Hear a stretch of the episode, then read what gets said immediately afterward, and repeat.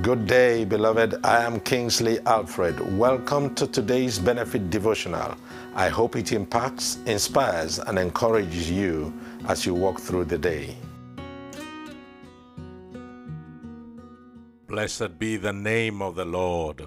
I welcome you, child of God. This is my Daily Benefit podcast, and I'm so glad to reach you this day.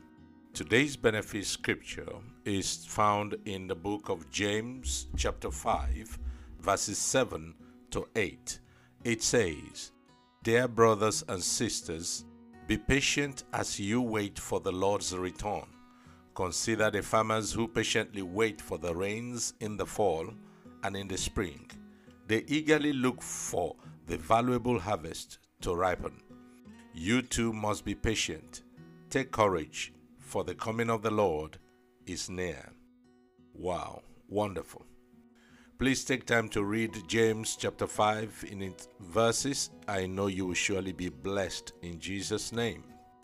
On this first day of another month, while we celebrate and look forward to a better tomorrow, let me encourage our hearts as the scripture stipulates. There is no doubt we are living in strange and uncertain times. We don't know or understand what is happening in the world. We get conflicting informations from every source.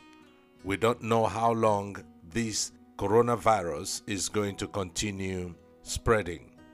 We are not sure of making wise decisions since all the informations we need is not readily available anymore. Here is the good news though. When so many things are uncertain, we can remain certain of this one truth God is in control.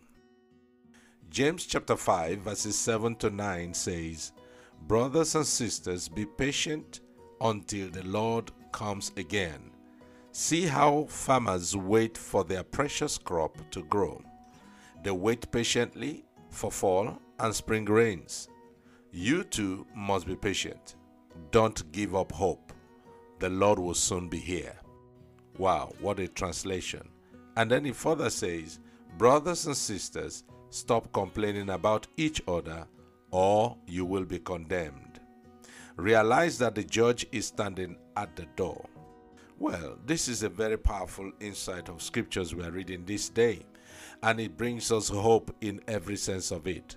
Why does James remind us several times in this passage that the Lord is coming back? Because it is the ultimate proof that God is in control. History is God's story, His story. History is linear and it's moving to a climax. God has a plan, God has a purpose, and one day Jesus is going to return. Everything is on schedule. We don't know when He is coming back, but the Bible talks more about Jesus' second coming than it talks about his first coming. That means it should change how we live our lives every day. We should be living with great expectation. Although the situation may seem out of control and what you are going through may be painful, nothing is beyond God's control. Be patient. God's timing is perfect. He is never late and He is in control. Another translation of our benefit scripture says, Be patient, resting your hearts on the ultimate certainty.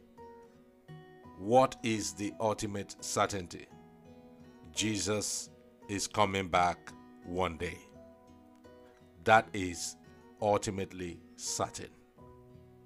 Nothing is going to stop that knowing that history is under God's control and that Jesus has promised to return should give us all the, the, confidence we need in uncertain times. When you feel like you can't count on anything else, count on this. God's got this. God has got this. God has got this. Jesus is coming back one day soon to make all things right and new. So you worship and pray this day, thanking God for His faithfulness and blessings unto you. Ask Him for more grace of patience as you wait for the blessed hope in faith and obedience.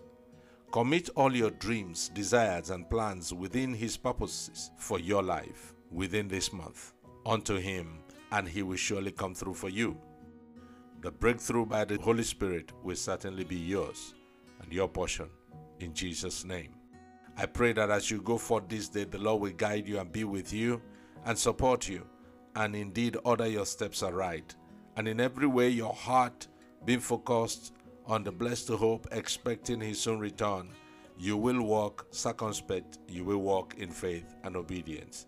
Well, till I come your way again, I want you to know that there is only one assured blessed hope, a blessed hope that can never fail, and that is the return of our Lord Jesus Christ.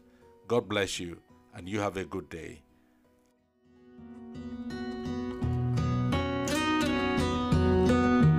Well, that is it for today. Please remember to hit the like or follow and share button depending on the platform you are listening from. For more resources from me, please visit nationslightministries.org or nationslightglobal.org or any of my social media platforms. Twitter at Reverend KKO Alfred, Facebook Reverend Kingsley Alfred, Instagram at Kingsley KO Alfred.